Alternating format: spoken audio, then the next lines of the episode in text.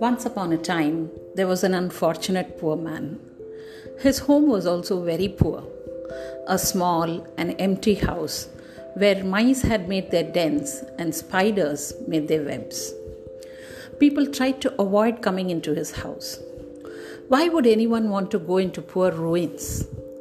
And the poor man thought that this poverty is the reason for all my misfortunes.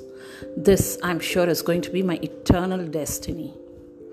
One day, he met a wizard on the road and complained to him about his poverty and miserable life. The wizard felt sorry for the poor man and gave him a beautiful flower vase and said, Take this, my friend. This is magical. It will save you from all poverty. The poor man took the vase and wanted to sell it off at first and spend the money on alcohol as usual. Besides, why would he even need a beautiful thing? But then something stuck on. He started admiring the vase and couldn't take his eyes off it.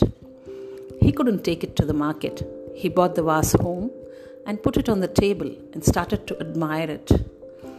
It's not right for a beautiful thing to be so empty, he thought.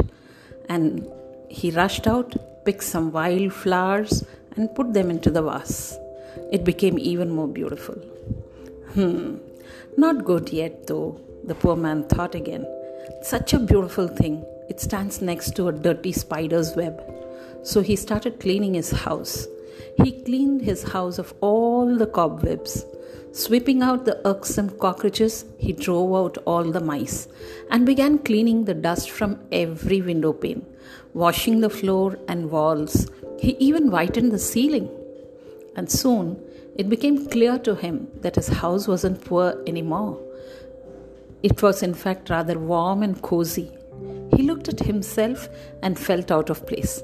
So went, had a cool shower which he had avoided for days, and pulled out a clean dress.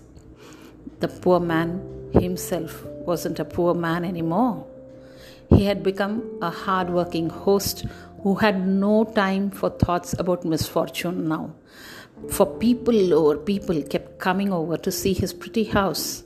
The vase remained a piece of decoration in his house. Some stopped by to have a chat, some for a cup of tea. He loved to serve them all, and to do that, he took up doing odd jobs to earn money. And soon he learnt many a skill so that more and more people sought him. Now, this is exactly what happens in our life. When we clean up the cobwebs around us, we end up cleaning the cobwebs in the mind. And once the mind is clear, it begins to work better. It leads us to take some determined actions, which then bestow success. Hey, my blessed friends, most of us are lucky to find some wizard on our roads early on. But then there are still many around us who are in desperation. Can we then pass on our vase of hope to them that really needs it to see a better day?